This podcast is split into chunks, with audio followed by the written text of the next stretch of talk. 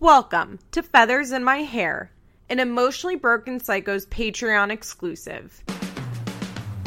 Join me for the ultimate teen mom deep dive.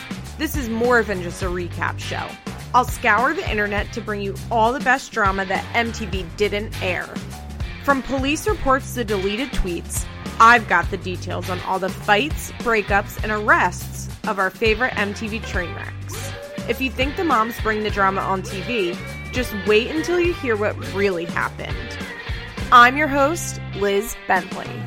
Okay. Hi, guys. Welcome back to Feathers in My Hair. Before I get started, I want to say I'm recording this very, very far in advance. If anything crazy has happened, I will not be talking about it in this episode. You'll have to come find me on Instagram, feathers underscore pod, where I'm sure I'll be covering it. But with that said, I want to welcome Kara Berry to the podcast. Hi, Kara. Hi, Liz. Thank you so much for having me on during Black History Month. I am so happy to be here. I actually was just listening to your last episode, so I heard you give like a glowing review of my podcast, and I'm like feeling some type of way. I'm feeling a little bit emotional. Plug your oh. podcast right now for people who don't know. um, it's called Everyone's Business But Mine with Kara Berry. Um, I talk about whatever the fuck I feel like talking about. Um, I want to say, uh, cousin Julia texted me and was like, I love Kara's new podcast, and I'm so glad it's not just about the housewives.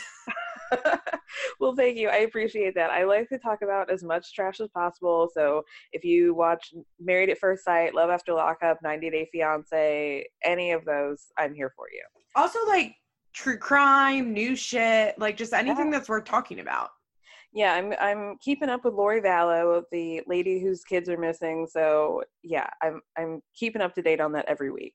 Yeah it's just it's you know i always tell people so a lot of people ask me like what should i do a podcast about? And i always tell people you have to make sure that you pick a topic that you can talk about every week and that's like specific enough to talk about every week.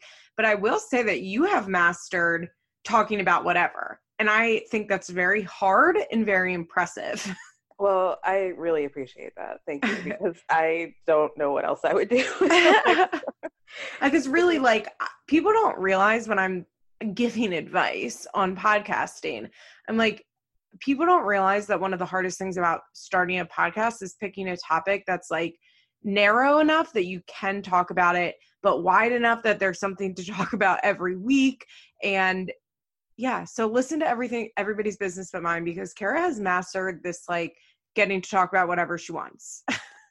Appreciate it. Appreciate it so much. And I'm so happy to be here to recap this episode. I was screaming. Like yeah. I know like people say like internet lingo, but like I was literally screamed three times during this episode. Me like laying completely still in bed typing haha screaming. exactly. so yeah, actually this is going to be the second week in a row we talk about an old teen mom og episode even though we're not actually using the right title if i call it teen mom og because this is not called teen mom og at the time it was right. just called teen mom but i just think it's easier to call it og because that's what we call it now agreed. So refresh my memory it switched to og after amber came back from jail from jail yeah so basically what happened was it was always teen mom and then teen mom 2 and we just called it teen mom or teen mom 2 right. there was no i don't i feel like it was easy and natural and there wasn't really confusion because that's just what the shows were called.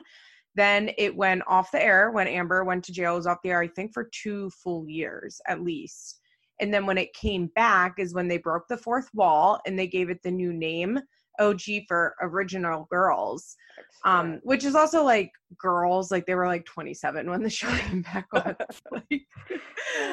but I think the they were trying to do like this complete rebrand, and I think that they knew that it would be weird to just be like Teen Moms That I mean, they could have done it, but I understand why they added the OG, and I think branding wise, it was a good idea. I agree. I mean, if for nothing other than getting Deb's OG a few years later, it was worth it. exactly. So we watched Teen Mom season four, episode. Ooh, I already forgot what it was. Episode six. six? Yeah. yeah. It's called Temper Tantrums. And okay, this episode was so good. I'm so glad that I picked it. I want to start. Let's start with Kate. Okay.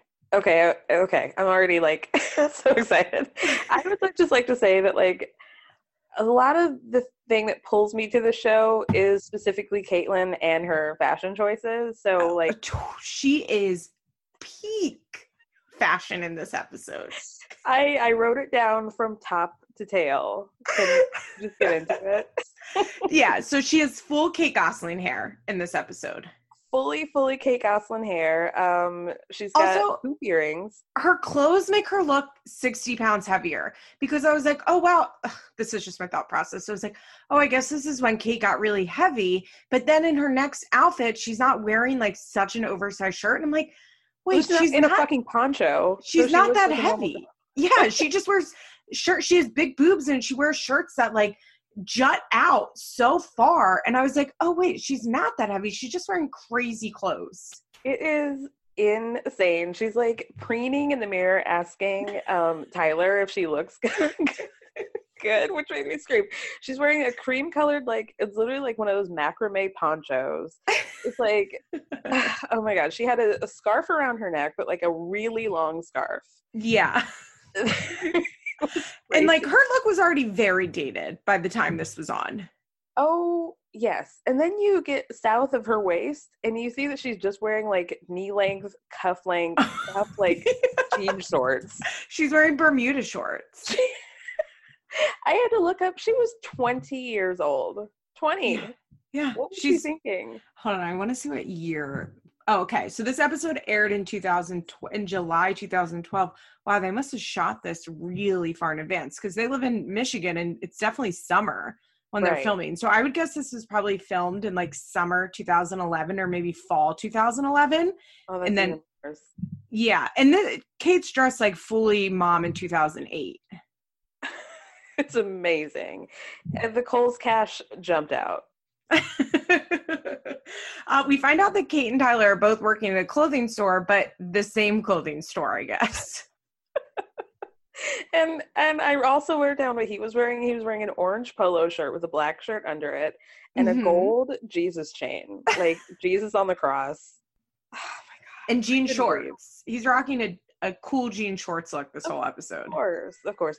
He's like the kid that was like super skinny, but like kind mm-hmm. of like he was really into Eminem. Yes. You know, those kids. Absolutely. So the big story is that Butch is out of jail and they decided that Butch can come live with them, which is crazy in the first place. Like the idea that Butch would come and stay in their home is an a not their trailer. Yeah it's not a great decision, but they're like, but we live in a trailer park, and I guess the trailer park has like homeowners association like rules, and they get to, yeah, they get to approve everyone who lives there. And Butch fails a background check, so he can't live in the trailer park. And the way he explains this to Tyler is, Liz, I could not believe his justification unbelievable. So he says, I don't know who's telling them what, but they're getting info that I'm a big drinker. And he says, I'm far from a drinker. I mean, I have a few beers in here here and there, but I'm no juice head. If anything, I like cocaine. Cocaine and marijuana. That's my drug of choice. And Tyler just sits there and is like, mm-hmm. and Butch says, So I don't know what you want from me. Uh maybe to not do cocaine. First of all, I like that he's like, I'm not sure who they're talking to. They're not talking to anybody. They ran a fucking background check on you and saw your 40 years of criminal history, including the fact that you're currently on probation for beating the shit out of your wife and have no contact order with her. Unbelievable. Like the rap sheet is as long as a CVS receipt, and you want to ask questions as to how people found out. He's like, Who are they talking? Who would tell them that I drink? We're on a TV show, Butch. Hello. I like the, that he thinks are like the background check is them like calling people up to chat with them and not just like not not just having like a background check like company that they use that literally just tre- checks his credit history and his arrest history. Right. Like I guarantee that's all it is. Like I doubt there's an extensive background check that's done which involves calling formal former landlords and employers. Like they Absolutely. just ran a basic background check. They might have even done it for free. Like I at least like in Pennsylvania, everything is online. And if you know like what county the person is in, like it's very easy to find every arrest they've ever had. Like right.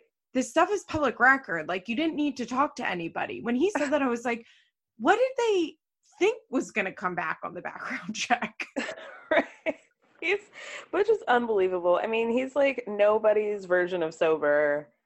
No. And it's a wild thing to see. I just I don't think it really sunk into me at the time watching it how like fucked up the situation was. I mean, Butch and April are still married at this point. So Tyler and Catelynn are siblings in this season. They can't speak to each other because like you mentioned, Butch beat the hell out of her. Yeah, he beat the shit out of April, which is why he went to prison. I mean, God only knows what his relationship with April looked like. You know what I mean? Like Oh, I'm yeah. sure it, there was a lot of. I can only imagine April like cranked out of her mind, like going after Butch too. But there, it's for good reason that the trailer park is like you absolutely cannot live here. Uh, absolutely not. I mean, trailer parks don't we have a bad enough reputation? Like, I need to bring any more riffraff into this situation. Oh God, Tyler's like, so where are you gonna go? I could not follow Butch's like explanation for the life of me. He goes, Well, I have an, a Detroit address, so I could go there or I could sleep on a park bench. Right. like, I was like, What? so you have a home, but you could just do crack under the bridge? Is this when he was saying the address? I was wondering if he has the option of living in like a halfway house. Right. Because like what is that? He's like well i have a detroit address. Like usually when you like the only time i hear like somebody mentioning an address in that type of context is like uh somebody being like well we need to have an address so she can get into the school district. Or like we have you know what i like or if you're in parole and you need to like you know? i think that's what he was saying like my parole address is right. this detroit address. But like whose address is it? Like, it's like he was talking about a PO box. or the Dunkin' Donuts that has a free Wi-Fi. Yeah, unbelievable. Yeah, he's like, or I can, you know, sleep on a park bench. And Tyler's like, mm, that sucks. But like, what else is Tyler supposed to say? No, I mean, like, there's literally nothing he can do. The poor thing. Like, he's so he's struggling so much with being like, Ugh. I guess I just gotta like let you free and hope that you can behave yourself, even though I know you're not going to. I'm really glad we got a Butch centered episode because, as you all heard last week, it was like a heavy Kate. So last week, it's hard because I'm like talking about something that everybody will have heard, but nobody has heard when I'm recording it. Right. But we talked about um, a season three episode that was like a heavy Catelynn and Tyler relationship episode. And in this one, it's just kind of uh, Butch and Tyler. Kate's like barely even there, which is nice. I'm glad for this because it gives me and you something a little different to talk about. Right. And on one hand, I was like really proud of Kate and Tyler in this episode because I thought they did a really good job with Butch and like Tyler not getting that involved and being like, well, I don't know what to tell you. Like, I'm not going to put myself out to help you. But at the same time, it's like, why is Butch at your house at all? Right. I agree. And I, I thought it was really mature of Catelynn to be like, he can't, like, it's great that he was here. He was fixing things around the house and whatnot. But like, we need to have our own home. He can't be reliant on us. And like, he can't be reliant on you, Tyler, specifically. Like, it's not healthy for you. Yeah. And this is like, on one hand, it's like, wow, Tyler's being mature here. But then on the other, it's like, this was eight years ago. And Tyler is like kind of still dealing with the same but shit. Yeah, it was so hard to watch them like when they went to that diner and mm-hmm. Butch was cutting a steak with his bare hands. um he he was like they were like kind of making a joke about like oh, like you would have known if I was in trouble by now because you would have gotten a call from the county oh, right. jail. And he's like, ah, like, yeah, you're right. Like, oh, that's such a dark thing to like try to joke about with your son. Yeah, it just it's really sad. Like Tyler, you know, we don't talk enough about how like I don't know. It's just so obvious, like the parallels between Tyler and his dad and how Tyler feels with Catelynn. And especially the episode we watched last week, which was like literally the moment Tyler's like, I want to hang out with my friends, Catelynn had like a nervous breakdown, which they had to go see a mm. therapist over. And it's so obvious that Tyler's like inability to leave Catelynn and like take care of Catelynn all comes from like the same shit he does with his dad. And it's just so toxic. Like watching Butch and like the way they talk to each other, it's like they're so disconnected. I don't know. Like if you just dropped in on this episode, you would never guess they were father and son. Never. You would be like, why is this random man at Tyler's house? right. Like, did he pick up a homeless man? Like, what is he doing?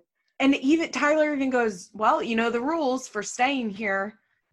And I was like, Oh, he's Ugh. making his dad rules, which is like we see that continuously happen. Remember when he was letting him uh Butch and Amber live in their other this house they weren't using, and there was like the hole in the ceiling. oh my god, it looked like a damn trap house when they got. It was unbelievable. The power like, was shut off. There were holes in the ceilings. Butch was walking around with that candle up.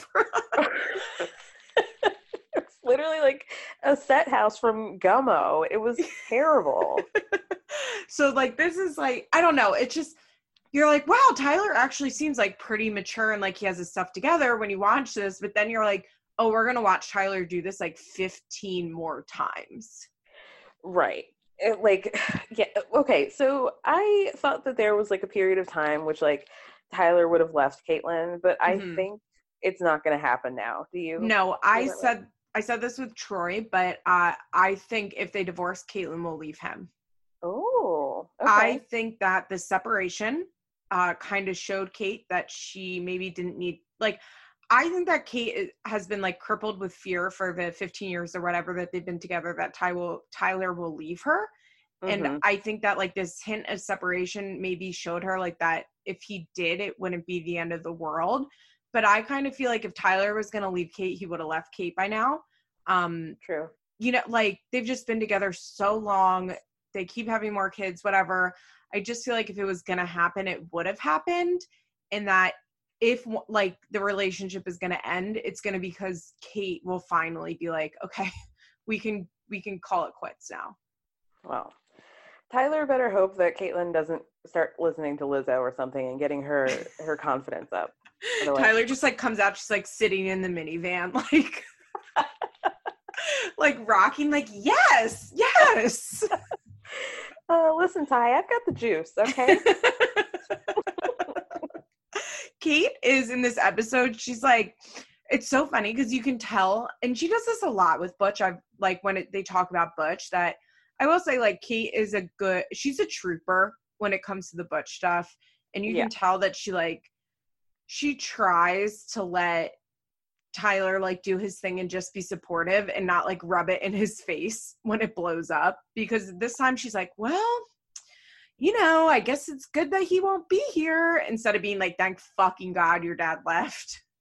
I, I don't know how they continue to like have that be such a central part of like their whole lives and their relationship. It's got to be. I mean, they don't know how to have a normal relationship at all, and they're never no. going to. No, they never will, which is why they should leave each other and both just like like they both deserve to be with a partner that they're with because they like love each other and they want to be together and they're attracted to each other and they have mutual hobbies and mutual interests and not together because like they gave a baby up together when they were kids and then they found fame being together and they have fucked up families that have forced them like into not the families but like family situations that have like forced them to relate to each other so much. Like they both deserve more. They they really do. Uh, but i mean it's also like do you do we want to subject other people to them? I don't know. Maybe they're just safer together. Imagine a single tyler. That's a nightmare. No thank you. Imagine his instagram if he's single oh imagine the poetry God. he'll write during a divorce Joe Gorga better watch his back. Can you imagine? Can you imagine? No, it would be a true, true nightmare. Uh, we did get an April sighting in this episode because Love Kate's that. like, now that Butch isn't here, April can come over.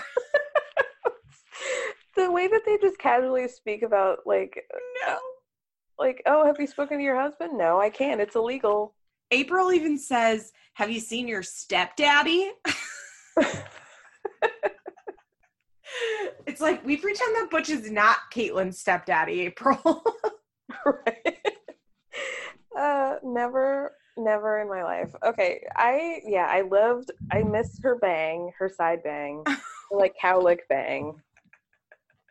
Uh, April, I love April, and we got to see Kim too. Yeah, the whole family. April, it's like I can't believe what worries me the most is like how much April seems involved with like taking care of Nova and Vaeda and like how much alone time she has with those kids. I'm like, Kate, what are you doing? Um, yeah, no, the alone time, yeah, it's crazy to me like how they go through all of that and they still trust their parents with their children. Yeah, it's like even if April's doing better, like how much better can she really be doing? Yeah. Ugh.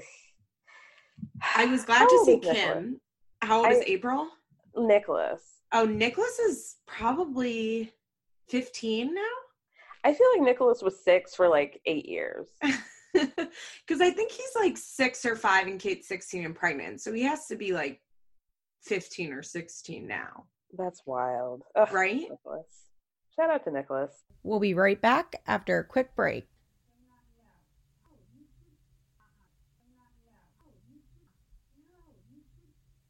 Oh God, only knows what's going on with Nick. I wonder who Nicholas lives with. Hopefully by himself. Kate and Tyler just have him in his own apartment. it's like Natalia Grace. Yeah. living on his own. because I don't know if he lives with April, and I don't think his dad is in the picture because his dad is not Butch, remember? Right, right. He has a dad but I don't think that dad is in the picture. And if you'll remember, he actually lived with Catelynn and Tyler for a couple of seasons. That's right. He did. God, their lives. I know. And that's why they're like never going to break up because like I think that they truly have no clue that their life can be different. Like my biggest stress today was that the line at Trader Joe's was too long. Ugh, you went to Trader Joe's on a Sunday. That's a you problem. I know, but I had to. I had to. anyway, so, yeah, yeah this, was, this was so great. We got to see Kim, and Kim was like, "Well, Kim just says it. Like everybody else is like tiptoeing around, like, well, it's not good at you know, like we Butch does it. Kim's like, well, I'm glad he's not living there. Yeah, and he's like, I'm and I'm glad because he stresses you the fuck out. And like you're yeah. just doing the same thing that I used to do when we were together. And I'm like worried when he leaves the house, like where he is and if he's gonna come back. And like, yeah, like it shouldn't be on you. Tyler's like, Well, yeah, there was um three days that he just didn't come home. yeah. what? Sir. Oh, poor Tyler. It's so sad. I was so glad that like that Kim was there to be like, you know, I think that Kim is kind of a busybody and I I don't appreciate how much shit she talks on Kate on camera, but I do always love like her voice of reasoning and while I don't love that she talks shit on people on camera sometimes, I do like when she talks shit on like Butch and is just open and honest about like why are we pretending like Butch living with you is a good thing? Right. Like she had somebody has to burst the bubble here. Yeah. Like she looked very different. She did. Like her outfit was not yeah. how she would dress today. No. I, I like seeing her in her, you know, postal service blues. and then just like, you know, she's feeling casual on another day. Yeah. But yeah, this was a different outfit for her. Uh, so yeah, it was just like watching Butch in all his glory, and he was like, "Well, when I get off parole, nobody's allowed to tell me who I can talk to." it's like good luck ever getting off parole. Like Tyler even goes, Well, yeah, if you don't get in trouble. he had a hat on and his hair was in a single braid. Oh yeah, I, that was I forgot about the rat tail. It was such an integral part of Butch early seasons. I mean, the fact that Teen Mom or 16 and Pregnant, I guess, producers like found Catelynn and Tyler and we're like, oh, this seems cool. Like they're giving their baby up for adoption. They look so young because they they're like 15 and they're 16 pregnant episode. Like they're so young. They've been yeah. together for a long time. They love each other. And then April and then Butch were part of the picture. They probably were like, holy shit. Right.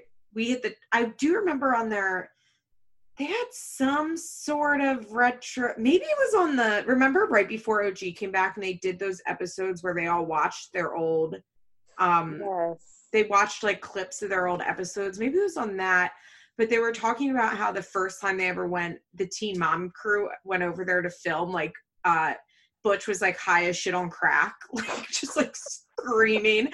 And the producers and like the crew were like um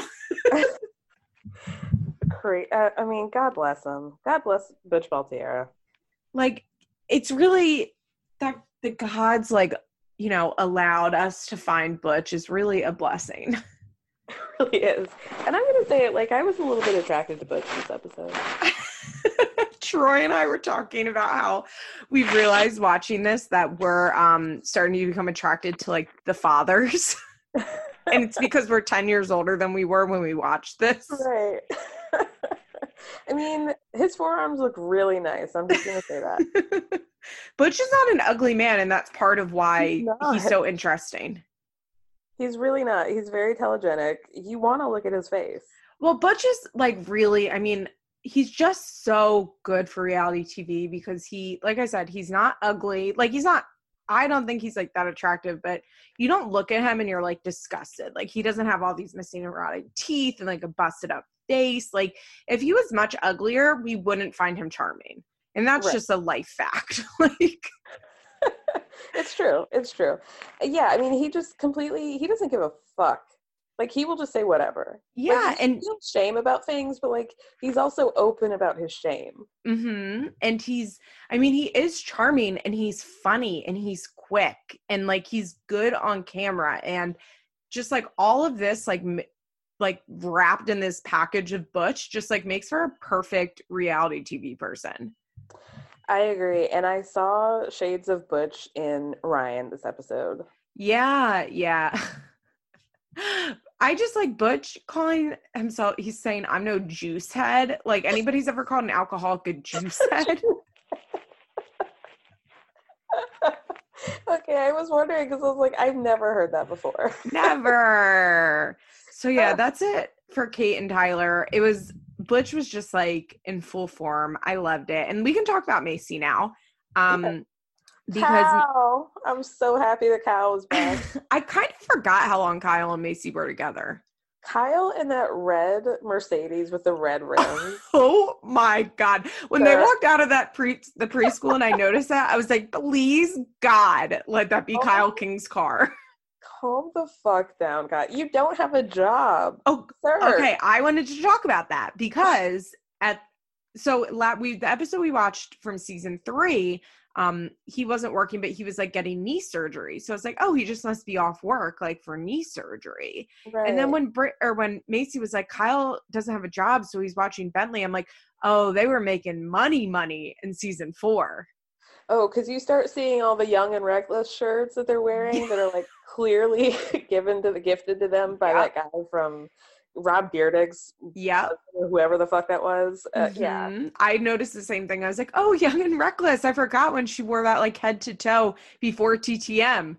Uh, the sponcon. I I love it.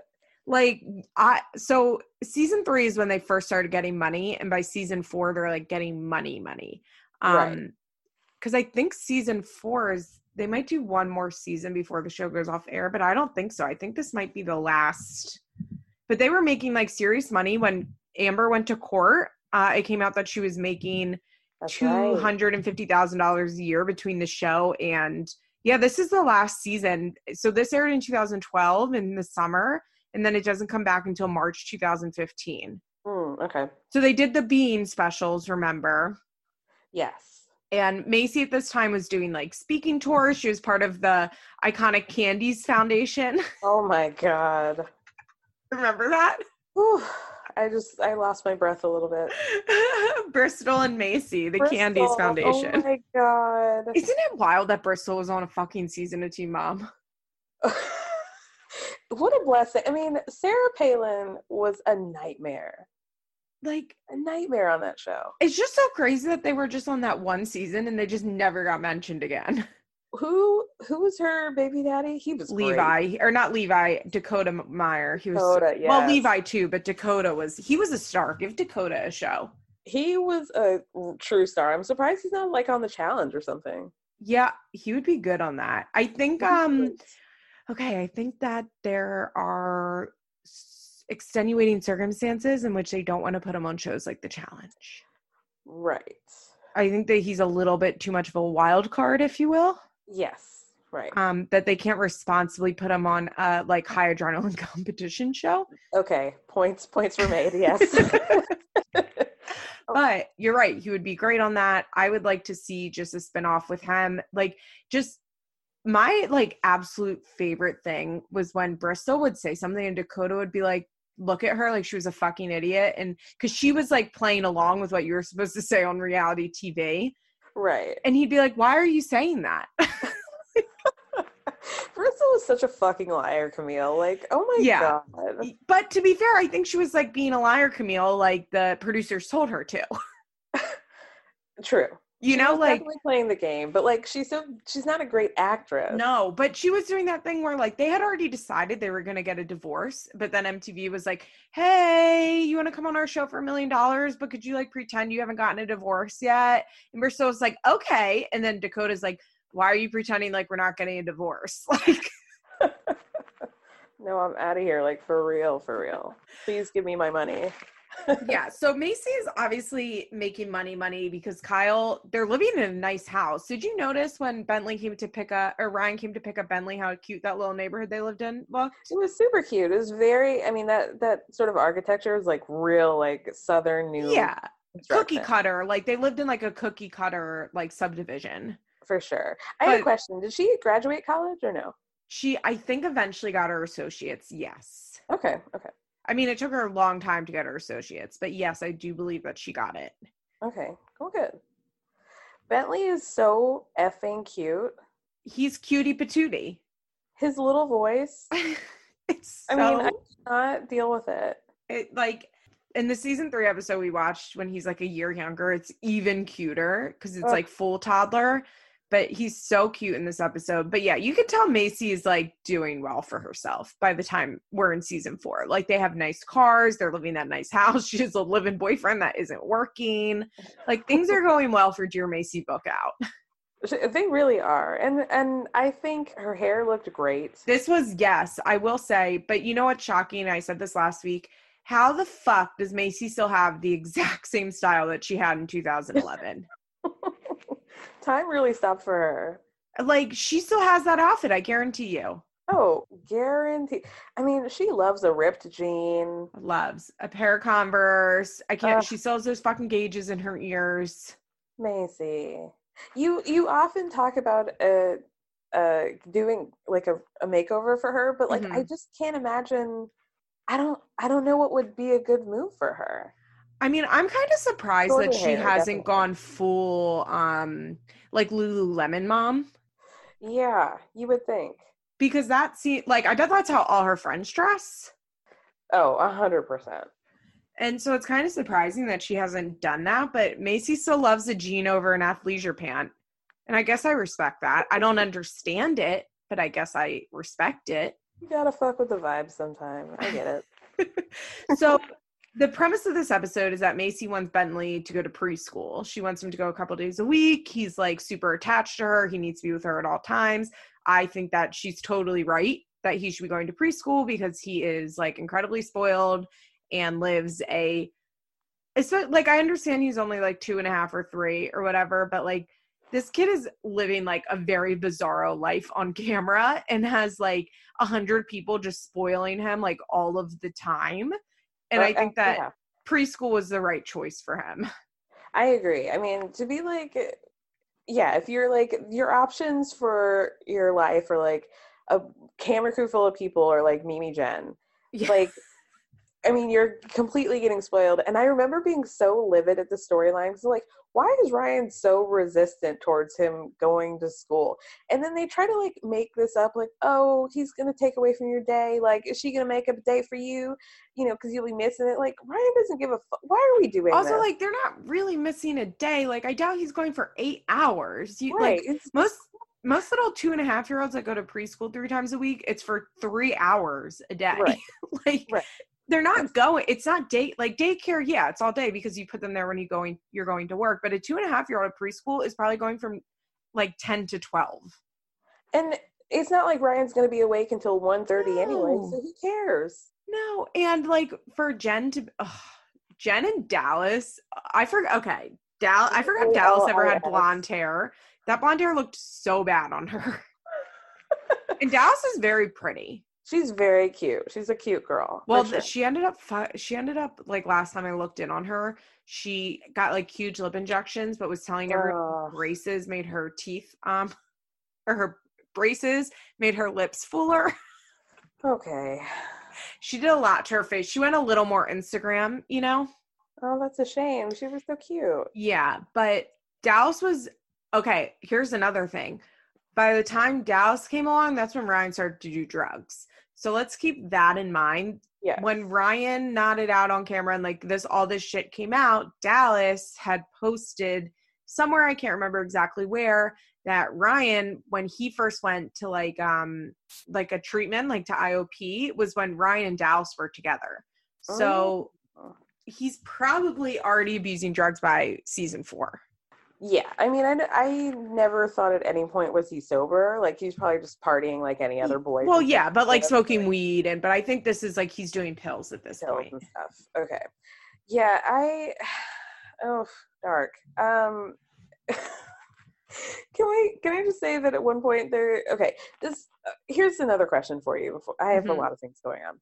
Does Mace? Did you get the vibe that Maci still would fuck Ryan if she had the you know, if the situation was right because in 2020 totally, or at this during no, this episode? During this episode. Uh yeah, because they fucking and Being Maci, which isn't that oh, much okay, well, after great. this.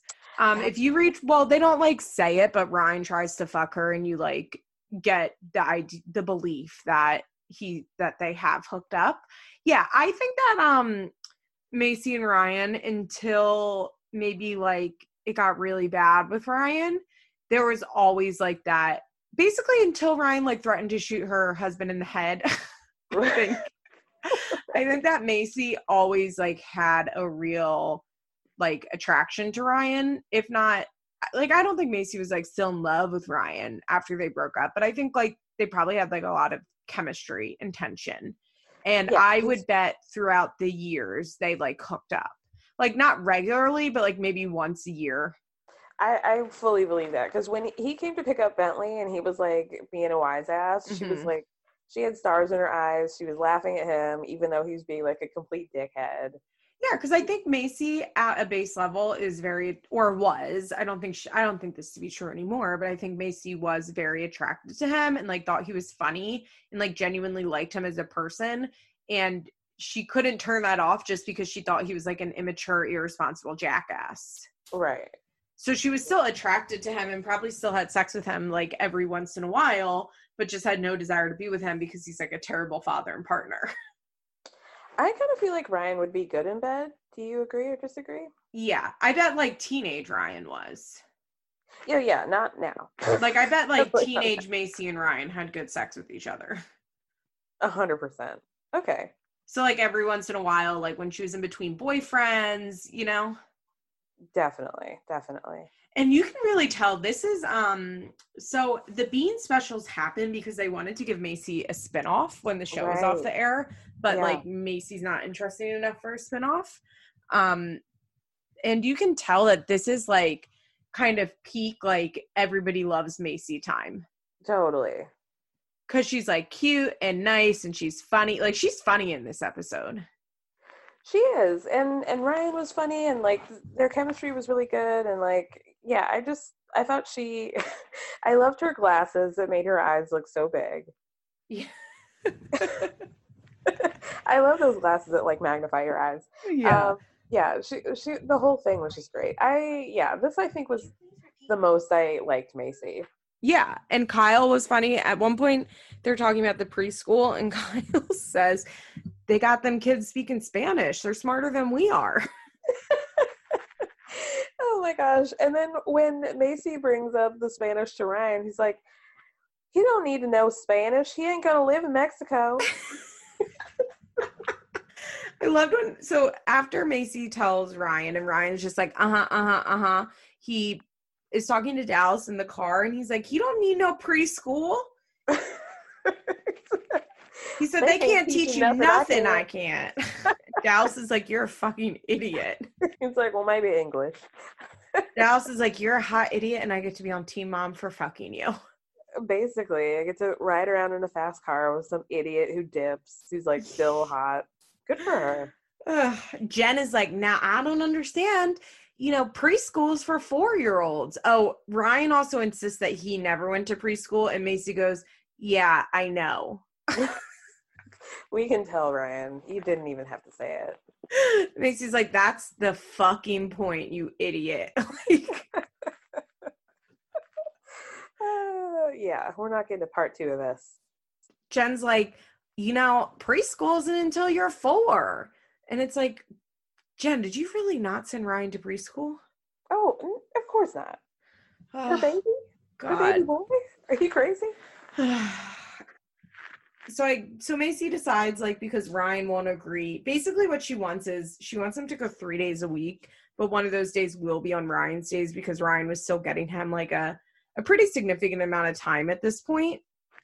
And I guess actually using his time or at least showing up to pick him up and bringing him over to Jen and Larry's. Right. Um, and he won't agree to it. So I guess they just agreed to figure they'll send him twice a week on her days. Poor little Bentley is not pleased about it. Ugh, he kept like trying to fight going, so he doesn't want to go. Ugh, the poor sweet boy. Yeah, I also hated when um Ryan was like, Bentley, you don't want to go to preschool, right? It's like, don't say that. I hate when parents do that. Like I know. You're gonna just answer whatever you want. That doesn't count. yeah. uh, and Jen, did you that scene of them all laughing about how there's no way they're gonna let him go to preschool on Ryan's day? And Jen and Dallas and Ryan are just like chuckling, like they're like Maci's a fucking idiot, basically. Is oh the laugh? God. I'm like, what are you idiots laughing at? like I think I cannot believe there was ever a time where like I'm so glad that Mimi Jen is now like standing up for Maci. Yeah. I can't believe there was a time where that where she was on Ryan's side ever. Yeah, I think that they I don't know. I think that Mimi Jen was just like delusional at that point. Oh, absolutely. And I think that now she just can't be. she uh, Mimi is so weary. You see the bags under her eyes. She's over it. Uh, she yeah, Ugh, poor Mimi. she doesn't like those new grandkids as much as she does Bentley. I don't know because she's obsessed with kids. I just feel like Bentley is her other son. Yeah, I agree. You're you're probably right, and because like she probably do- just doesn't spend as much time with them as she ever did with Bentley. Yeah, and also like, yeah, because when Bentley like Ryan's still with Mackenzie, so it's not like Jen has the kids every other weekend, just her parenting. Right. Because right. like I'm sure she spends a lot of times and she seems to really love Hudson and she's really good with him. And I'm sure they spend a lot of time with Jen and Larry, but like there's just no way that you like she was parent she was co-parent. She co-parents Bentley. Right. Like she knows now what it's like to be a grandmother yeah she got you're right she has like an actual grandmother and she's also like 11 years older you know like actual grandmother age that's true and so yeah she grandparents those kids and she co-parents bentley like Maci has said it like she co-parents with jen not ryan oh yeah no doubt about that and when she sees other kids maybe they sleep over every once in a while but like mackenzie's there like they visit with grandma you know like not right. like go for your visitation. What do you think Larry's involvement in Bentley is with Bentley? Uh, probably about his involvement with Ryan was, which is like let you, Jen do it. Yeah, like let Jen do the heavy lifting and he plays with him and they play in the yard and he goes well and he goes to the sports games and like screams and makes a scene and it's like a major dick. Remember they talked about that? yeah, about how they had to leave. yeah, of Bentley's games. Yeah, and how how Larry is like awful at the games. So, you know, it's probably like a lot of like practicing baseball and like stuff like that, but not actual like manners and etiquette and that type of stuff. Every now and again, he like tells him some sort of philosophy and cries. Yeah and then they don't really talk for another nine months. You're right. poor, like it is sad though when Larry talks about how like you know Ron gets arrested and Bentley's over the house, and he like I think Larry was saying that he and Bentley were out in the garage, and Bentley just like straight up asked like, "Where's my dad?" Ugh. And Larry had to be like, "Well, he's in jail." Whew, bummer. So I think he's in. I think he's involved. It's just like very much a traditional, like heteronormative, like mom does mom duties, dad does dad duties. For sure, for sure. Uh, God bless. I think Larry's hot too. I'm just gonna say. It. Um, in the episode we watched last week, like Larry was hot. I have never seen a picture of a, a, young Larry, and like frankly, I don't need to. I like I like current Larry. Their baby Jagger, that's his name, right? Jagger looks just like Larry, but like old man Larry. It's so funny. I oh. also think Mackenzie's son Hudson looks quite a lot like Larry. he is so cute. He's like a little peanut. What head. if Larry and Mackenzie have just been together for years behind the scenes? Wouldn't surprise me, truly. That's my fan fiction. So Lil Bentley is just so cute in preschool, and Ryan is just such a dick. It's like just let him go to preschool for two hours during your day. But you know, like Jen cares. That's what it is. Well, exactly. This is like if Jen didn't say anything, neither would neither would Ryan. Yeah, he would rather say no to Maci than say no to Jen. Right. Absolutely. That's the bottom line. All right, let's talk about Amber, who uh-huh. okay, I have not rewatched this season, I think, since it's been on air. Like I I knew in my head that she went to rehab on the show. I don't think I realized that they basically filmed an entire season of her rehab, like extensively filmed. Okay, but she's high as fuck at rehab, by the way, and she has you. confirmed. no, no, she she's confirmed that she was using the whole time she was at rehab. I mean, and it and it fucking showed because yeah, I was like about to say this clearly could not be have been a drug rehab. This should have been like for anger issues because I like so okay conscious at some points. Here's the thing. I will speak as somebody that's been in rehab. If you want to get high at rehab, you can get high at rehab. Usually okay. you'll get caught eventually. Um and but like well, some rehabs will like drug test you throughout. Some rehabs, like you kind of just get drug tested when you're there and then that's it. Um, it's not prison. So like they search you when you go in, but like if you want to bring drugs in, like you can bring drugs in. Okay. Um, if you're going probably not Amber because she was like some like in Malibu, you know what I mean? Like it's some mm-hmm. like probably a hundred thousand dollars a 30 for 30 days type of place that allowed MTV to film. Um, but if like so people that I was in rehab with would like get drugs dropped off for them. like oh, okay. because most people that go to rehab aren't really there for themselves. They're there because their family's making them or court is making them. Yeah, right. And that I mean, that's why Amber's there, because court's making her.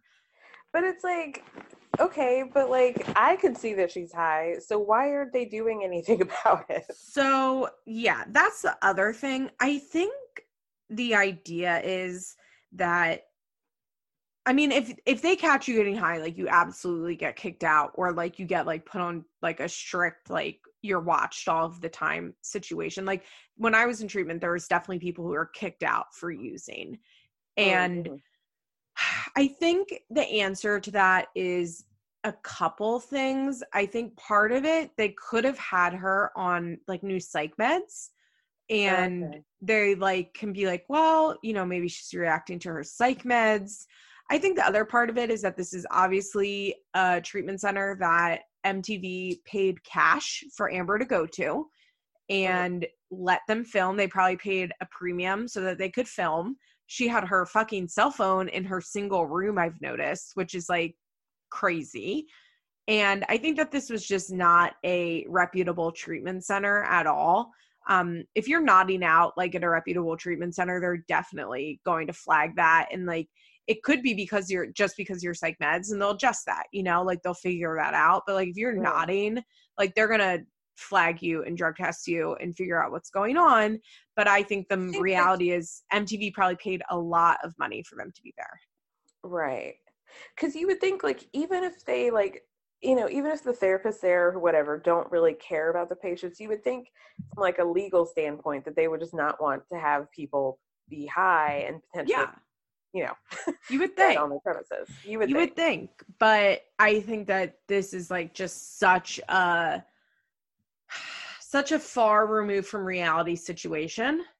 Right. That it like you and I are being like, what the fuck from like a rational point of view. you know, like we're looking at this like rationally, being like, how could this possibly be happening? And I think right. this is an irrational situation. Fair. Because I, I, you're not because what I was watching. Yeah, no, it's insane. And like I've read that she's talked about how high she was the whole time and how she snuck drugs in, but I was like not prepared for what I saw. I mean, it was literally like Leah the, put the dye on the baby's head, like worse, I mean, even worse. When she's talking to Gary, she like literally can't hold her head up. It is crazy. So Gary and Leah just left. Yes. Because they had uh, a visit. Did you notice they Gary went to have lunch with his mom and Leah, and did you notice Carol was wearing like a Winnie the Pooh shirt? Hell yeah, I did. it said I couldn't see what the bottom says, but it said sweet ass, and then I had a picture of Pooh honey, I'm sure. But yeah, you're right. You're absolutely right. It's sweet as honey. like I, I just oh god, I love a character T from the '90s because you know she kept it that whole time. Oh yeah, you know she has some Tweety Bird merch. Oh my god! Remember when everybody fucked with Tweety Bird? I had a one Tweety and one Sylvester like pillow, like a bed pillow, like a decorative yeah. pillow. Oh my god, I you couldn't like, tell me anything. A lot of people wearing like Tweety Bird pajama pants to school. Oh my god. Did were like the kids that were into Marvin the Martian like the weird kids at your school? Because they um, were I don't think there were weird that many kids. kids the bad kids. Yeah, I think Marvin the Martian was already like it just like wasn't as like prevalent. Okay. Like in my school, but and Tweety Bird was just like the re- you know what I mean, like the leftover of the nineties. Right, right. I am a few years older than you, so yeah, that's true. But Tweety Bird was definitely like like people were still rocking that Tweety Bird shit. That was like their older sisters, probably. Oh yeah. I remember like at Six Flags, like everything was Tweety Bird. Everything.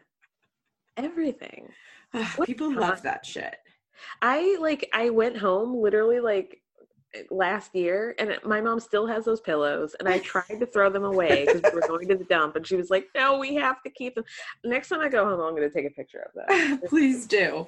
So uh gary's like well i think she's doing really good and carol's like well i think you should not get back together and 30 days is not enough to be better. Gary said that Amber seemed colorful and oh yeah. I was like what I mean even Carol was like huh? I loved looking back at this because I remember thinking Carol was so like okay. yes. otherly yep. now looking at her yep. now like how fucking wild she is. Yep. Yep. Yep. So Troy and I said the same thing because last week she was even more like or just like just as put together. She was. She had custody of Leah for like a significant amount of time. Like because the state at one point the state stepped in and like removed Leah from both of them and Carol was Leah's guardian like she fully took care of Leah and now like she won't even see Emilee. Like I don't know if she's ever met Emilee. She is so wild. She is like, "Yeah, Gary, I'm a hoe. Like I don't know who your father was. Like I'm sorry. Please leave me alone about I it." Like, really, I really think like she went through menopause or like something happened and she just like is not interested in being a grandparent or a parent or a productive member of society. She is wild. It's so weird. It's so weird. I wonder if things had already kind of been maybe her like okay, here's a totally like speculative situation. Maybe she doesn't really like Kristina for whatever reason. So had she had already kind of like backed up off of like seeing Gary and then Gary putting the father stuff on TV. I think just like was the last straw for her. I mean, I feel like there are things about Carol that we don't know. And I feel like Kristina probably calls him out because she was like so supportive about Gary finding his father. Yeah. Like, you should be. But like, I think it also probably pissed Carol off because it she's like, did. again, like, I'm a slut. I don't know who you're. Well, and she's is. like, I think she's like, who, who the fuck are you? Right. Who is this girl that's just going to come in? And oh, also another speculation is so as we know, like Gary or Carol was the one that like raised Leah when Amber was away and like got taken away. Like we know Gary wasn't ever Leah's Gary eh, has never been Leah's primary caretaker. Right. And then he got with Kristina and Kristina was married when her and Gary got together, and she was cheating her husband with Gary. And then she kind of took over as Leah's primary caregiver, which is, I think, in the end, great for Leah because it's probably better to have like a full time stepmom than your grandma raising you just because of age, you know? Right. And I wonder if like Carol felt really pushed out by this situation where she was like the main care- caretaker and then all of a sudden here's Kristina. It's messy because there's a husband and another child involved. Right. And now Leah's with Kristina and she's not with me anymore. And Kristina's like the main person in Gary's life and I'm not. And so fuck you guys. Yeah, that I think that's a very sound theory. Which isn't right. Like, don't get me wrong, I'm not defending Carol, but I can see how, especially because if you'll remember, like, so Kristina's like cheating on her husband with Gary, and Gary's still talking to Amber and telling them they're going to be together. Yes, like basically up until the day he gets married, and even a little bit after that. Literally until she gets pregnant, because then he gets her pregnant, and they're like, "Well, well I guess, I guess you won, Kristina." so I wonder if Carol from the outside is like, "This is a fucking mess. Like, what is, what are you doing?" Yeah, yeah. I mean, that's that's very possible. What's the it, name of the dude that she was with that Gary thought Jody. Jody. Okay, thank you. How could you forget a man named Jody? I'm not going to now. I'm sure not. Oh my gosh. Um, I also wanted to point out that Amber, like after Gary and Amber talk, he suggests that she goes to talk to JJ. Yes. And at one point, Leah repeats that, and then Amber in a talking head goes, "I'm gonna go talk to JJ because Gary and Leah told me to." I mean, to be fair, Leah has always been extremely emotionally mature. if you haven't rewatched Being Amber in a long time, where she gets out of prison, Princess and I recapped it, I think last year. We did it yes. definitely for the podcast. And Aunt Leah's literally like, it's her fifth birthday during this, and she is talking to Amber like she's an adult. It's crazy. I mean, I'm not saying Leah was wrong. I just think it's odd to take advice from like a 19 month old. I mean, but you know that you know that Amber is that type that like does that where it's oh. very much like Farrah. Like Farrah and Amber are similar in this, where they'll be like, "Boo Boo said I should do this." Right. Oh my god, I I have so many things to say about Sophia. I can't wait. Okay, Ugh, can't wait too. So Amber's basically homesick. She got into a bad fight in one of her group sessions. Which, uh, full disclosure, I also in a group session got into a really bad fight in rehab, and I like walk. I stormed out. It was so fucking mad. We were talking about. I'll never forget this. We were talking about hitting kids for some reason, and so many people were justifying their parents hitting them and they're like and i turned out fine and i was like we're in rehab I was like, what do you mean? I was like, you're not fine. and I had just kind of like finished working as a like I'd still been volunteering as a victims advocate at this time. So I'd seen like a lot of like really horrific child abuse stuff like up close and was like, not that I'm not sensitive to it now, but I was like extra sensitive to it at the time. Right. And like I don't even know how it came up, but like we like the room basically like split into people being like you shouldn't hit your kids and you hitting your kids is fine as a punishment and like it just like went like sideways basically which in retrospect i'm like that was a really inappropriate like uh topic a conversation that the person facilitating the conversation even let come up because it's like yeah. a bunch of people who are traumatized it just like was a mess and i like stormed out of the room and i went up into my room and I just like wouldn't leave my room for the rest of the night. And like one of the nice counselors came in to talk to me and I was like, I just need a night off rehab.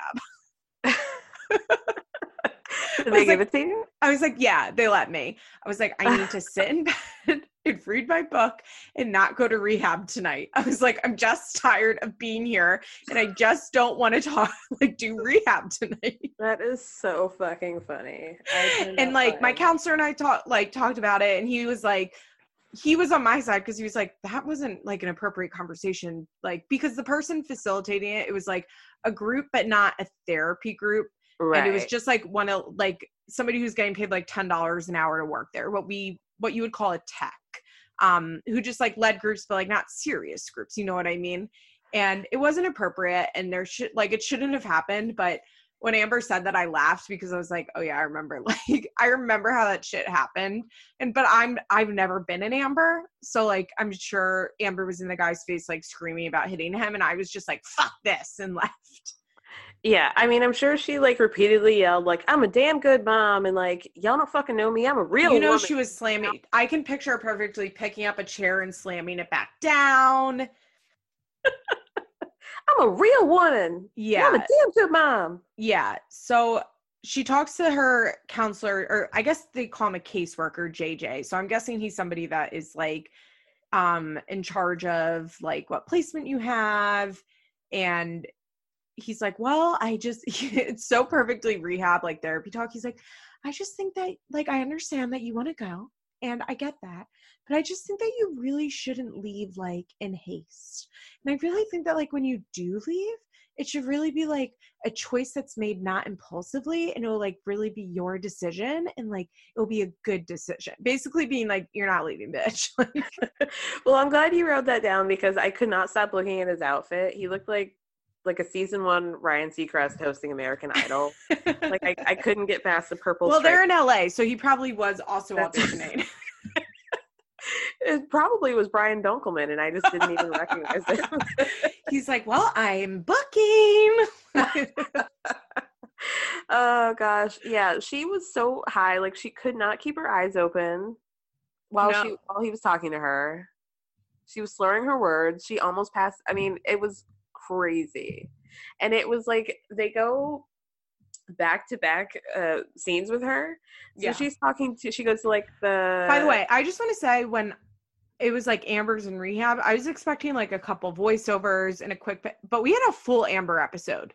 Oh, full like, like I need to fully emphasize like how much we saw Amber. A lot. As I was really, I was like, Amber's in rehab. I bet we'll get like one because you know, in intervention, you'll get like the talking head with them in treatment. Right. So I was expecting that, and then like her calling Gary, and then like a bunch of Gary scenes. Right. No, no, this was an Amber episode. No, yeah, I mean, it was fully, it was like an intervention episode. truly. Yeah. So, but not even because even on intervention, you don't see that much in treatment. That's true. That's true. So they show them like playing like... basketball and, on a hike.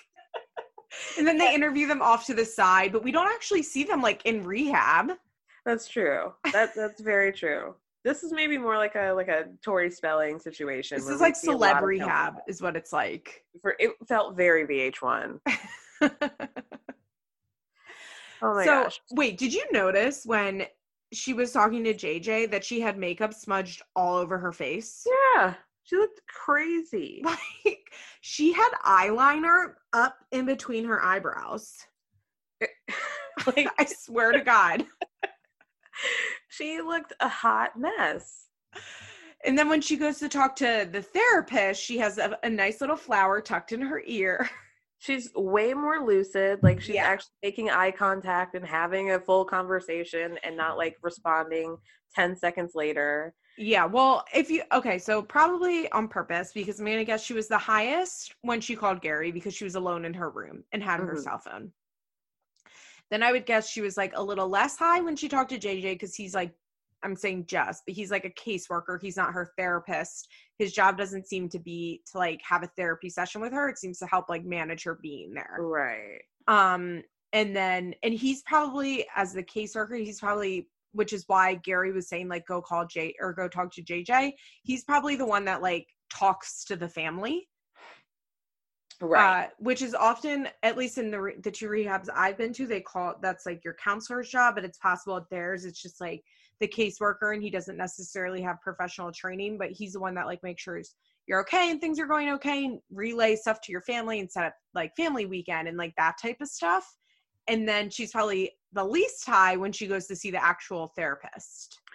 Yeah, and maybe that answers more of my question of how she was able to get away with it. Yeah, yeah, because she probably, I mean, she's not stupid, you know, right. she probably knew uh like when she could be at her highest versus when she couldn't. Um also like there's another thing that I know this sounds crazy, but we're watching this like, holy shit, Amber's so high. But when you're in rehab, one, I think like there's a benefit of the doubt that you give people that you wouldn't necessarily give like when you're just watching them on TV.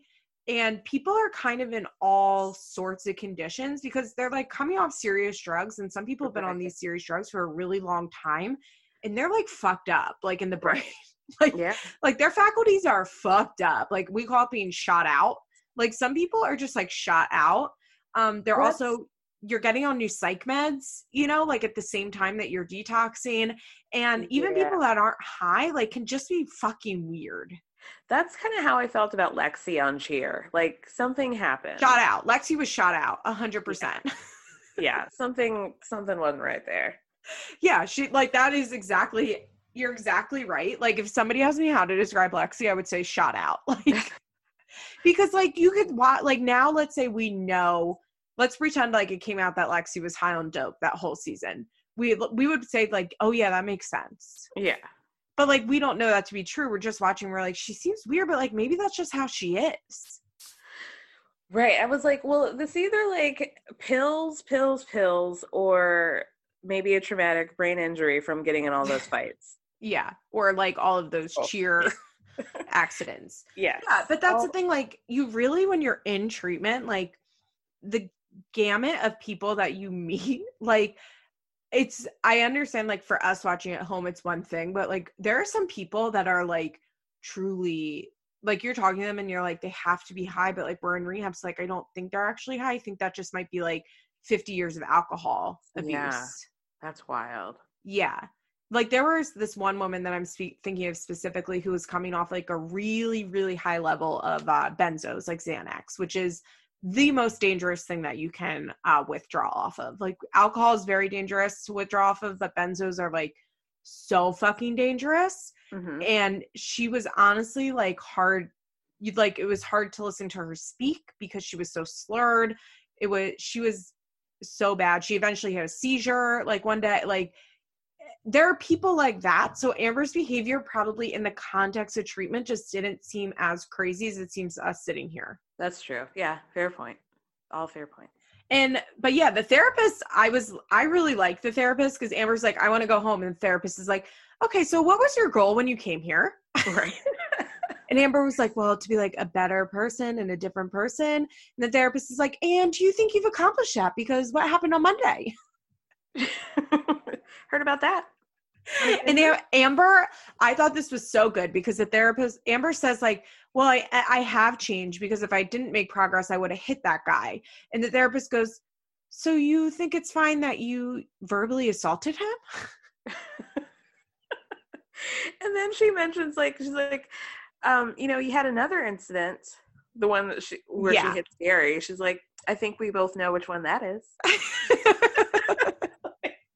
Go ahead, sister. Go off. And she's like, and how would your life be different if you didn't do that? that was so funny.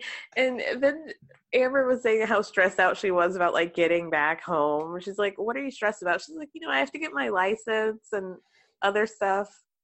Okay. Yeah, well, that's typical. Like, I, that's probably one of the hardest parts of being a like inpatient treatment um, counselor is that there's always a million reasons that people have to leave and it's stuff like that which is all like you can't like what are you going to say to that person like no you don't actually need your license because like they're kind of legitimate but they're not actually legitimate in like the grand scheme of things and that's definitely like an excuse well i need to do this i need to do this and being in treatment is hard because you just like put your life on hold and none of this shit like goes away right but when you're amber yeah fuck off. Like none of these excuses matter.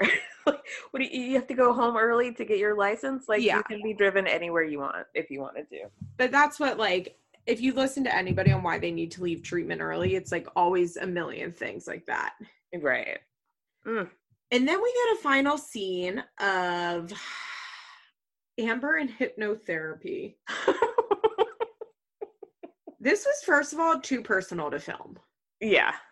This was like not right actually. Like i am like calling an ethics violation on mtv for filming this. This was wrong do you believe in hypnotherapy? I don't think so. Okay. I don't honestly i've never had it done. I don't know enough about it. Yeah. Um when i was in treatment i did like real trauma therapy okay Yeah. Like with a certified, very successful, very expensive because I wanted to see her after treatment center and could not afford her psychiatrist or therapist that had right. a PhD. like this seemed very LA to me. Yeah, I think some people believe in hypnotherapy. I don't honestly know enough about it to say if I believe or don't believe in it. Um, I bet there are benefits to it because I think there are benefits to almost anything. you know, like right. Like but i don't know if it actually works and i know my treatment center didn't offer it. Well it's also like if people are going to feel if you're going to put them in a state where they feel very relaxed they're obviously going to feel more open to like saying things to you. Yeah. Yeah so, i'm just not sure how it actually like helps. Yeah but this was wild. Like this was not appropriate to film. It yeah i mean basically he said like who hurt you? She said it was her dad and that yeah. she thought that she hurt that he hurt her because of his sister's death. Mm-hmm. Her sister's death. Right. Sorry. Yes, her yeah, sister. Because yeah. um, we can never forget, even though they don't really talk about it, but it's had obviously a huge impact on their families. That Amber had a little sister die of SIDS when she was like eight months old. Yeah. And yeah, I mean, I can't imagine how fucked up that would be to be like the kid that's left over and your parent is now like angry. With you or rageful towards you, you know? Yeah. And she was like four or five. So she was like just old enough to like kind of remember it and get it, but not old enough to to really get it. I mean, it's awful. And her dad was an alcoholic and her mom was never around. And I also believe her mom is a drug addict based on what we saw in marriage boot camp. Um, and yeah, she says that like my dad calls me a bitch. Oh it was like there was just something I didn't like about watching it because it's one thing to watch somebody voluntarily like let their therapy session be filmed, but if I understand hypnotherapy correctly, is that you don't really know what you're going to say before right. the session. So I don't really understand how someone can consent to that being on television. That's true. I mean, that is a potentially a gray area legally. And like, I'm sure she was like, "Yeah, you can film me." Okay whether that was the drugs or the hypnosis, who's to say? But yeah, that was wild. It was super, super dark. Yeah, and I like mean, to like it's talk, sad. Tell your dad. Tell your dad. Like ask him, you know, and ask him why he's hurting you, and tell him to stop. Like, it gave me chills. Yeah, it's like especially because we didn't see. Okay, if Amber had been awake for that and had been I don't even know if I believe in hypnotizing. I don't fully understand hypnotherapy, is what I'm saying. But if this had been a normal therapy session where Amber is fully conscious and awake and like really talking, and she and the therapist could go over how like it's not your fault that your dad said that to you and your sister dying was not your fault. Right. But that we like just saw her like explaining what happened with absolutely no feedback from the therapist and no resolution and like nothing that seemed, at least to me, to be actually helpful was right. like, this is so gross. Yeah, I agree. Just like, here, fight all your demons. Okay, bye.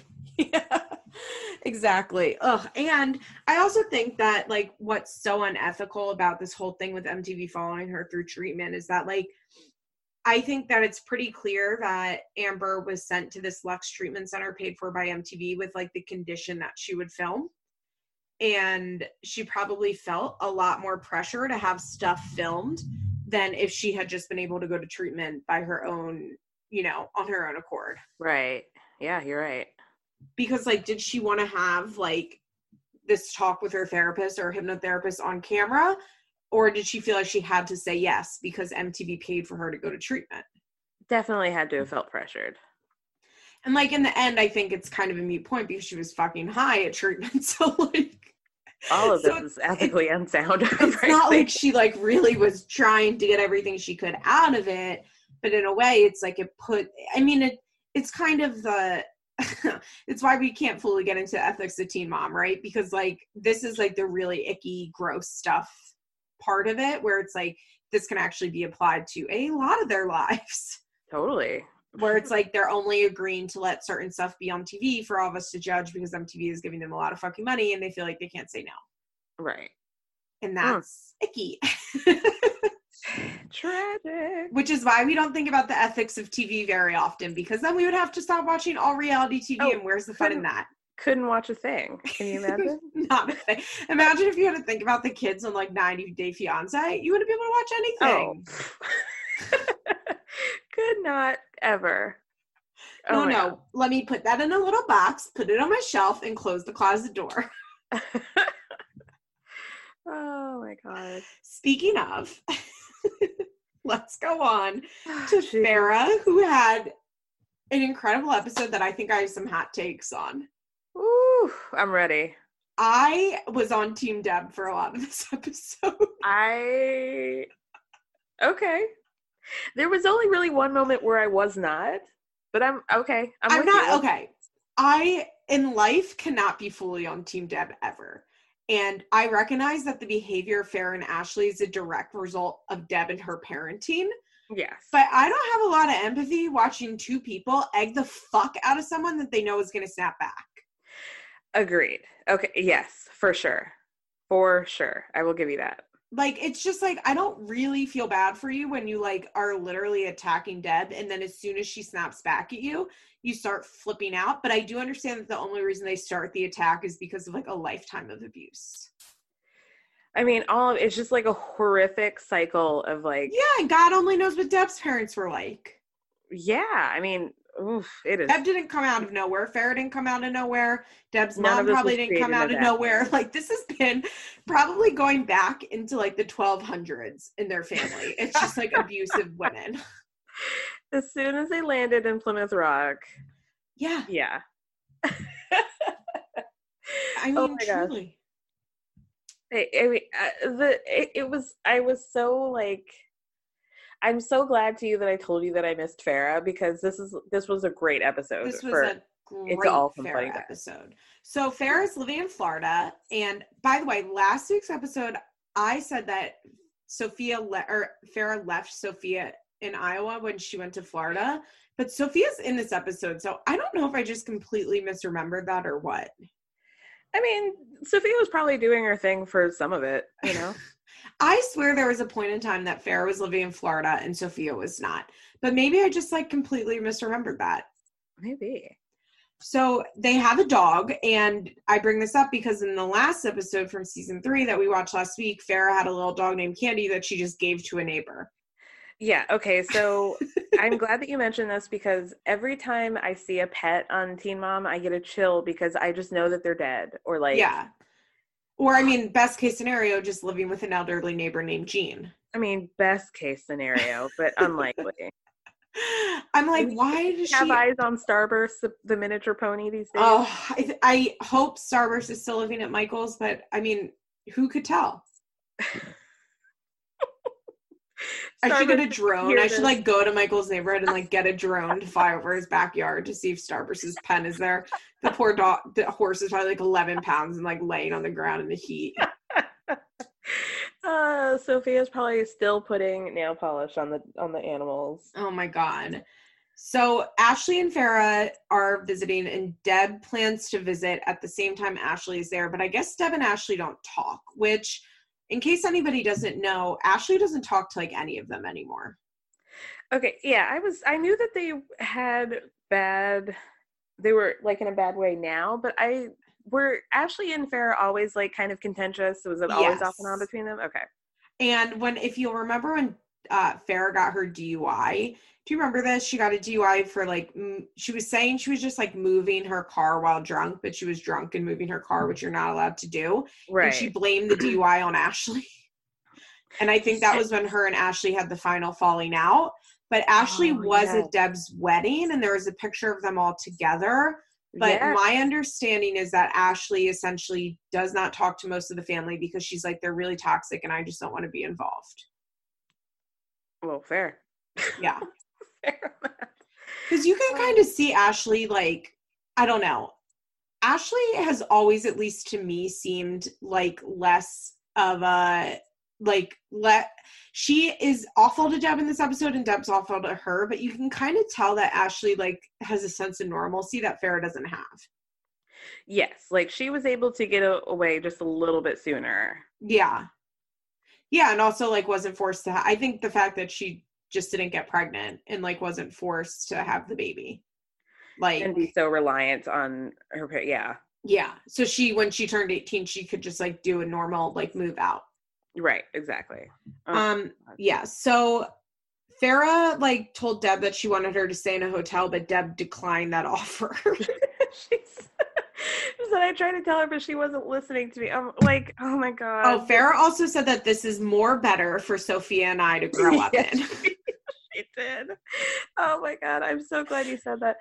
Uh, yeah, I, I, it's more better that for Sarah, for me and Sophia to not live with Deb anymore. Oh yeah. Oh my gosh.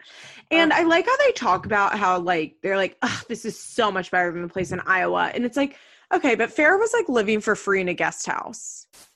Yeah, I mean it definitely like where in Florida was she? Fort Lauderdale. Oh, okay. Excuse me. I know this because the restaurant they have a fight in, I've been to because my dear friend Billy took me there. And as we were eating there, he said, I brought you here because Deb and Fair had a fight oh here. Oh my God, was it the hibachi place? Yeah. Which we like to get like we he lived in Fort Lauderdale. We met through like the EBP Facebook group. We became friends. He lived in Fort Lauderdale. I was in West Palm Beach, which is like an hour, and we would usually meet in the middle in Boca. But sometimes I would go to him, or he would come to me. And he was like, Do you want to come to Fort Lauderdale this weekend? And he's like, And we love to go to like all you can eat type of places because we were monsters. and he was like, Let's go get hibachi. And then as we're sitting here, he was like, I brought you here because Deb and Farrah had a fight here on TV. and I totally forgot about that. I was watching the episode. I texted him. I'm like, Billy, I'm watching the episode with the hibachi place.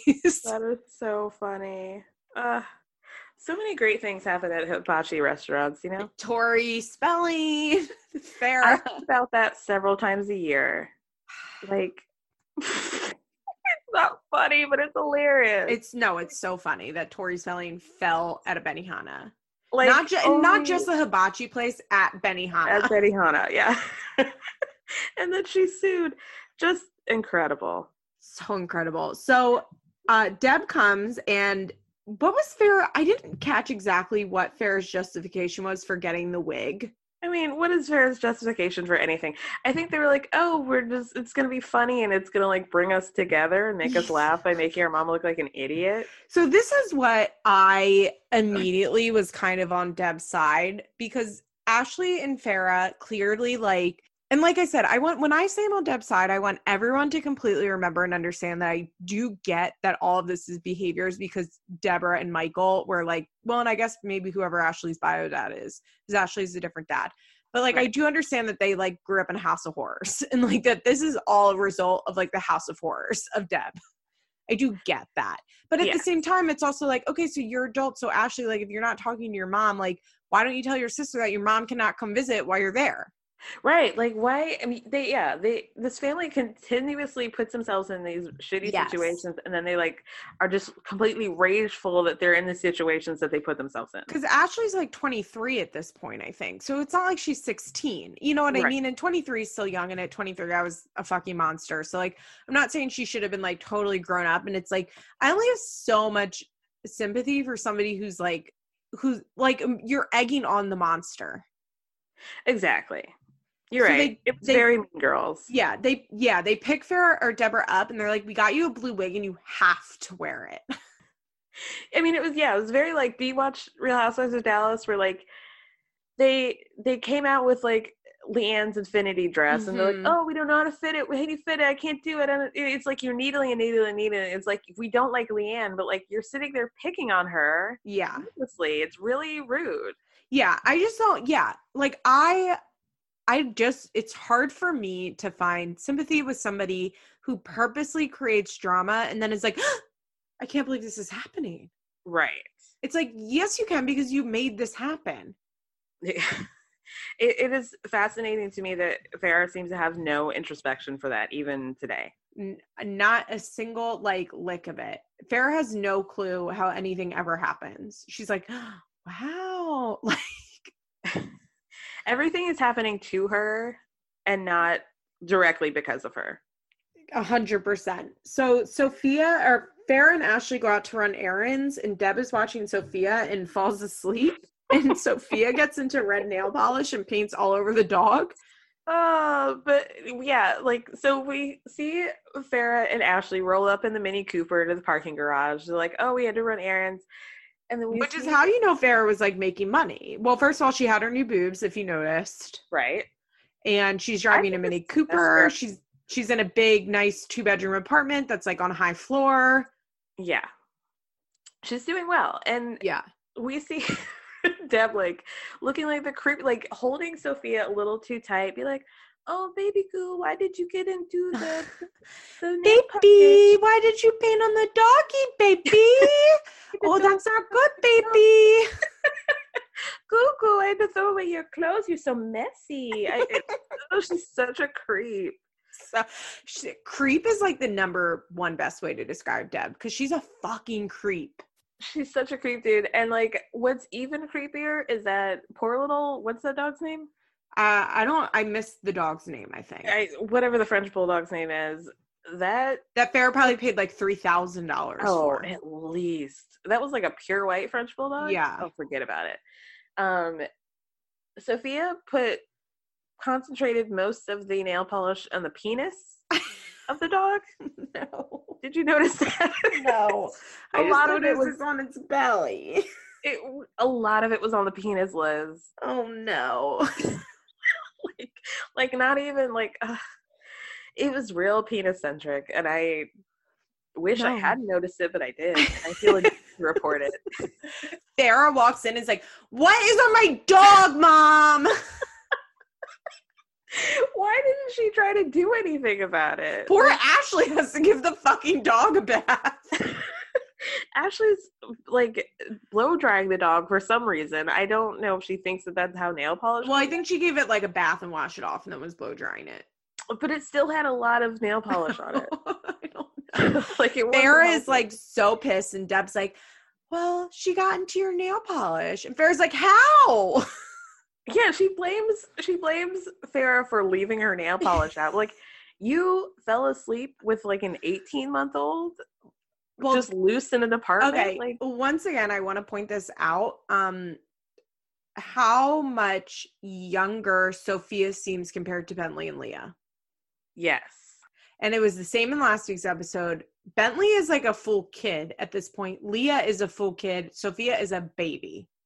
Sophia is like still fully reliant on the pacifier, mm-hmm. which I know is like a controversial thing, but like we got to let the passies go at some point. We got to let. Well, them- she she had she probably still has the pacifier. She had that pacifier until she was like six. Way too long. Do you remember when Farrah wrote that book about the pacifier fairy? Oh my god! It was like my passy. but, but Sophia still had the passy the the period of time where Farrah was a children's book author and singer songwriter was like incredible. I mean, she also wrote those Christian love novels. Oh my god!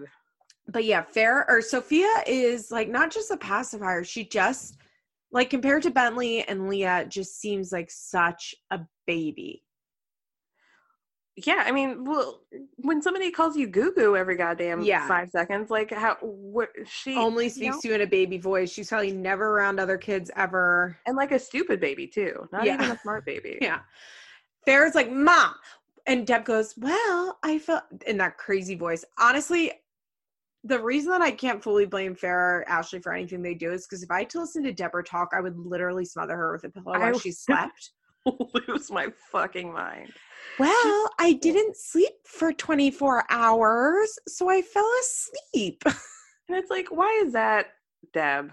Why did you not fall asleep? and Farrah's like, so why would you agree to watch her if you couldn't watch her? and it's like, probably because Farrah woke up and was like, Mom, we're going out and running errands and you're going to watch Sophia. Right. Put the wig on, Deb. and watch my baby. so they go out for hibachi for lunch and deb goes so ashley how's your trip down here like you would never guess that ashley that deborah is ashley's mom no not at all no like, warmth between them at all not even but like not even at least coming from deborah like at least deborah like does that thing with farrah where she's like you know, we just love you and baby so much. She doesn't do that at all with Ashley, I've noticed. At all. You're right. And like she doesn't even Farrah or Sophia, uh, too many names, too many women in this scene. Deb doesn't even do like a feeling of contempt towards Ashley or familiarity. It's like she's talking to a fucking stranger. Yeah. Nothing, yeah, there's no nothing between them whatsoever. And she's like, So Ashley, how's your trip been? and Ashley's like, don't ask me that. yeah. Like, Deb's asking her, to be fair to Deb, just like completely normal questions. Like, do you like to be down here? Have you had a good time? And Ashley's like, for the 10th time, I like being down here. Don't sit and talk to me here if you won't talk to me at home. And I want to be like, okay, hold on, freeze. Let's unpack what you mean by that. Right. Because what does mm-hmm. this mean that Deb doesn't talk to you at home? Because I want the details on that. Right. Like, why is she not getting a house for rent free? Yeah, and that's like, does she mean like Ashley won't talk to Deb? Like, or does she mean like Deb will not have a relationship with Ashley? Like, that's in- interesting information I want to know that they blew right past.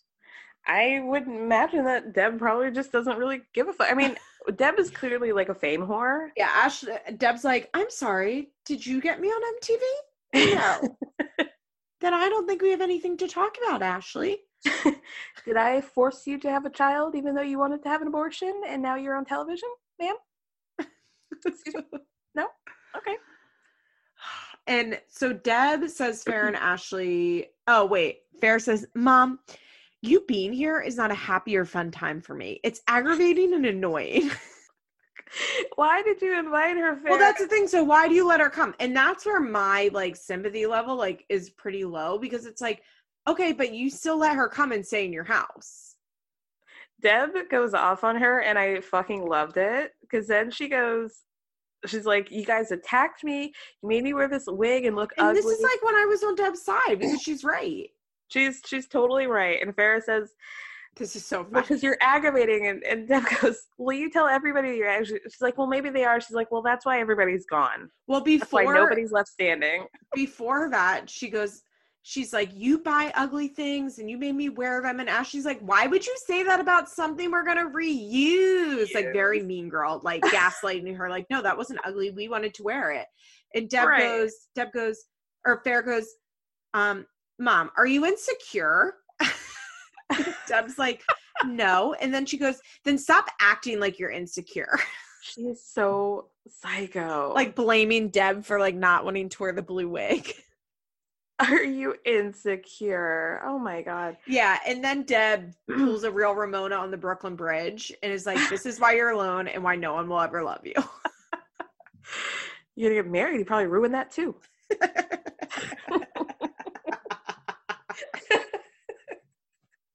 I mean, Deb is like a a Ramona, just a different type of Ramona. She's like a, a Christian yeah. Want to Farrah starts crying as soon as Deb says, "Well, then who's around you?" the gag is she was so right, and then even she, even Deb apologized, but she didn't have to. Yeah, and Farrah starts crying and leaves the table. And now she's like, Do you see what you do? You come into somebody's home and you be ungrateful after we do something nice for you. Which is like, this is where I'm like, What nice thing did you do for Deb? Like, Oh my god! And this, she says that like she and Farrah have screwed up lives because of Deb, which is like true. Yeah, and Ashley, because Deb that. like just won't respond to her, and Ashley's like, "Okay, great. You ignore me. You always ignore me. You need to learn how to be a parent." And Deb goes, "The reason I ignore you is because it's against my religion to engage in this." That's a psychotic thing to say. And Ashley, her response is engage in what? You have no relig- religion because you're a satanic fucking psycho bitch. Unbelievable. There's truly nothing more exciting to me than when a white girl calls her mom a bitch. Like, it's so funny to me. Like, you guys just be saying stuff, and I love it. I just like can't like for Deb to be like I'm not engaging because it's against my religion. I love when they get religious when like Deb is like, well, we're religious and this is not Christian like. And for Ashley to just like without missing a beat to say beat to say you have no religion because you're a satanic fucking psycho bitch. It's like she said that so quick too. So like, quick. Ready. I just love anytime anybody does something that I don't want to engage and they like question me about it, I'm gonna be like, well, this is against my religion. At the slightest inconvenience. and the craziest part about all of this is how fucking calm Deb is. Uh, she's completely disassociated. Like she's left. Sarah has left and is crying. Ashley's like literally ready to like pick up a knife and stab Deborah in the eye. She's so fucking mad, and Deborah's just like, "Well, Ashley, this is against my religion to engage. That's why I will not be re- engaging, right, baby Q?" And Ashley's like, "Don't bring her into this." and then she runs off to the bathroom with Farrah. Deb, oh and, Deb and Sophia just sit there. Sophia's like banging on the trash can, strumming on the street light. Like, li- literally doing stomp. And um, Deb is just like, my baby, my goo goo, my baby. Like, not even looking at her. As Farrah and Ashley are in the bathroom, like, I hate her. And Deb's just like, where did everyone go? in her mind is like she and Jesus are sitting on a cloud and they're just like she and Gugu are just having a great time. I, when they came back, I can I'm surprised Deborah didn't hit them with like the two footprints thing. like, two sets of footprints story. Oh my god. Well, you know, Jesus is carrying me through this. Oh my god. Whew. You have no religion, you satanic psycho bitch. oh my god. That's an incredible thing to just say to someone. Just, she just said that. You just said it. God bless her. This is what I mean by this episode was so good. I picked such a good episode. I was so glad. Like Ashley really was in I love I miss Ashley. I miss an Ashley dynamic. Although I guess Farrah's not on the show anymore. But I do miss like a a fourth dynamic in the craziness that is Michael, uh, Deb, and Farrah.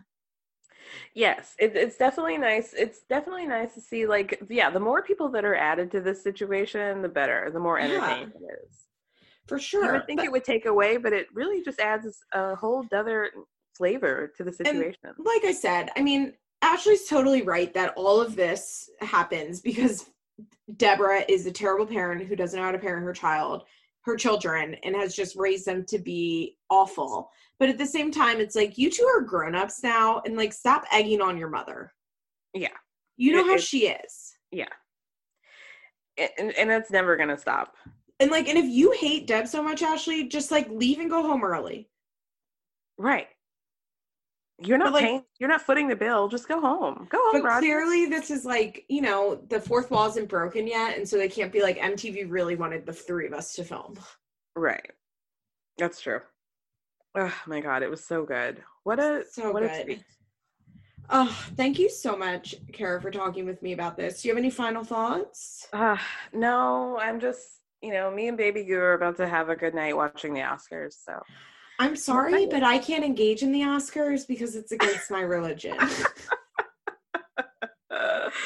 you know, I was thinking I really wanted to name this episode Juice Head because I just think that's so funny. But now I'm like, can I name an episode? You have no religion, you satanic psycho bitch. I don't know how that's gonna pop up in the search engines, but I, I encourage you to do it. I need to start working satanic into my uh, vocab more. You really do. It's a oh really good one to keep in your pocket. Oh, gosh, it really. I mean, it cuts deep. It, it does.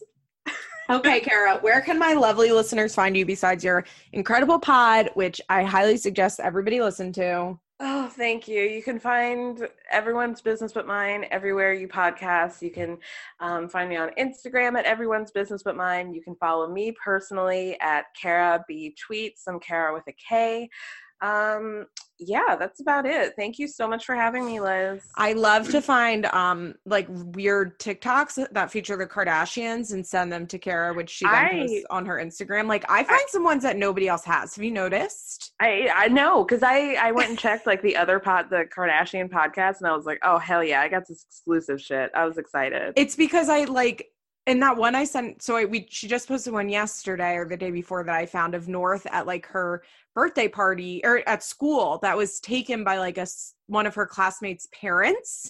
Like that's yeah. how you get that good shit. And right. it had like four thousand likes on TikTok, which is like nothing. And I was like, oh, I'm in this early.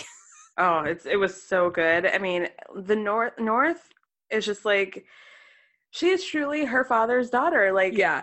Can I? Like, can I tell you what I did today? I was, uh, I may or may not have bought two fringe jackets because I was really inspired by North's fringe jacket. I, really would love to one. see it. I, I will see how I mean from like Shein, so they were like you know like eighteen dollars, and right. they will be trash, and I will have to return them. But I've decided I really want a fringe jacket because North was rocking this fringe jacket like you wouldn't fucking believe she she rocks a look. I mean, and you have to respect a bad bitch when you see one, even if they're only like seven. so yeah, definitely follow Kara's Everybody's Business But Mine Instagram because she posts a lot of good Kardashian and just slip gossip content, and you can get some TikToks of the Kardashians that I find like deep in the annals of TikTok. if you see any TikToks, you know that I got them from. Kara, thank you so much for coming on. We will go enjoy the Oscars. Thank you. Bye. This has been an episode of Feathers in My Hair, an Emotionally Broken Psycho's Patreon exclusive. Executive producers Molly McAleer and Liz Bentley. Produced by Nicole Matthews. Special thanks to Sarah DiGiovanna for our logo. Head on over to our Patreon page for more rewards www.patreon.com slash ebpsycho